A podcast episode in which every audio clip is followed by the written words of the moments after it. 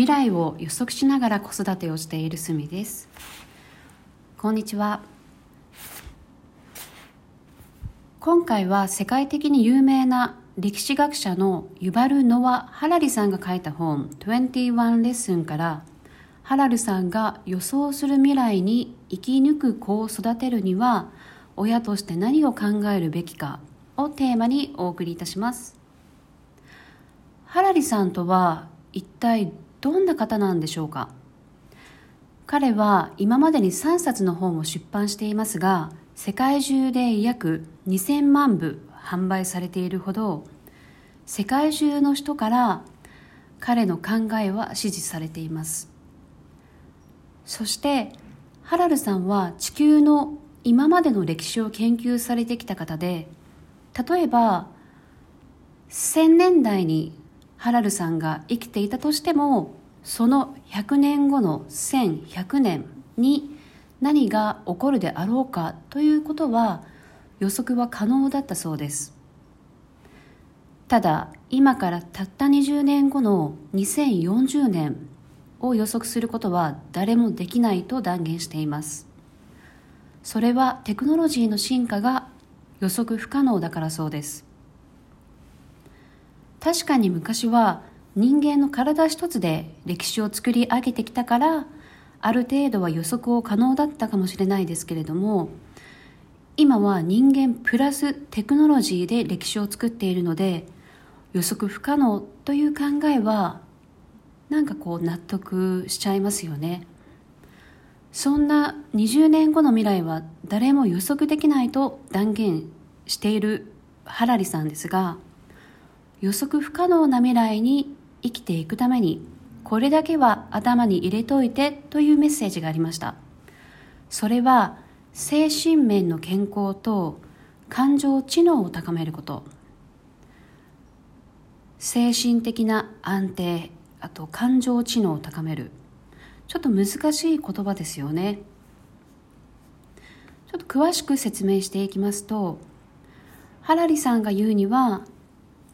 今学校で学んでいることはあなたが40歳になった時には何も役立ちませんとおっしゃっています。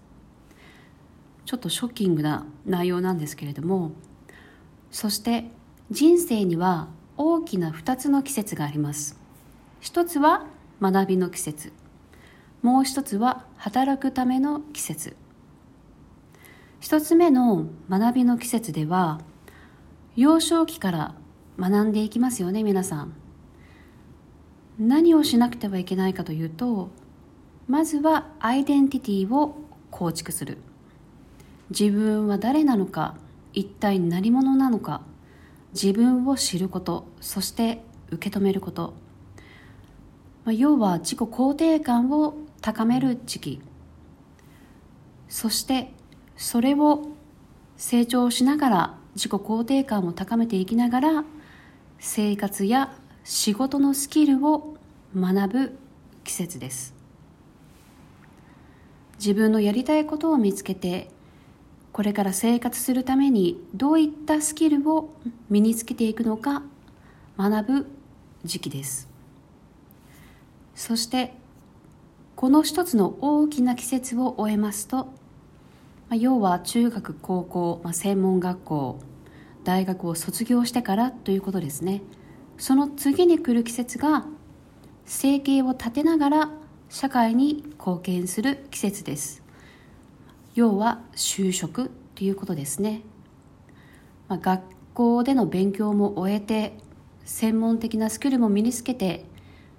よしじゃあ次は、えー、自分で生計を立てて社会に貢献しながら生きる季節。でも2040年今から20年後はこの流れはもう時代遅れになるそうです。そして20年前には考えられなかった職業が今はたくさんありますよね。例えば YouTuber プロゲーマードローン操縦士。20年前まあ一般的な私はもう全く想像もつかなかった。これを職業にするとは全く考えられなかったです。そしてうちの我が子も6歳なんですけれどもこのまま私が学んできた時と同じ学校生活や勉強の仕方をさせて最終的に良い大学を目指すのが我が子にとっていいことなのか第二の季節の自分で生計を立てて社会貢献をするときにこの流れでいったらちゃんとそのスキルが身についているのかっていうのが、まあ、今でも母親としてこう自問自答している時期です、まあ、ただハラルさんが言うには今こういった未来が訪れることによって生き残る方法はただ一つ。それは生きている限り学ぶことを忘れない。たとえ50歳60歳になっても自己改革を繰り返すことです。と言っています、まあ、変化を受け入れて、えー、こう自分自身の中でも変化を受け入れて行動を起こしていく。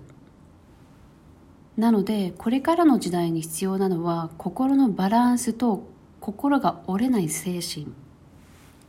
になりそうですね、えー、私の母親もスマホを使いこなせていません。公衆電話も街からどんどんなくなっていてスマホがないと病院も予約できないところもありますよね。まさに私の母親は世界に置いてけぼりにされちゃっている感じが少しします。今後はこの変化がもっと早くスピードを上げて変化し続けるそうです。なのでハラルさんが言っていた今後の未来のためにこれだけは頭に入れといてっていう精神の健康と感情知能を高めるということ。ああまたアップデートされてる。めんどくさいなではなくて次から次へとアップデートされている目の前のことを受け止めてそれを学び学んでいってもうついていく。っていう意識を文字付けることってとても大切になっていくんだなって思いました。まあ、この本を読んですごく思ったことが、まあ、我が子のこれからの子育てもまあ少し心配はどういうふうになるんだろうっていうふうに自問自答しながら、えー、考えているんですけれどもあと20年後には私も60歳近くになるのであとそして面倒くさがり屋なんですよ。なので今もテクノロジーに関しては結構主人任せな部分も多くてもう自分自身のことももう考えていかなければならないなって強く思いました。本日もご視聴ありがとうございました。ではさようなら。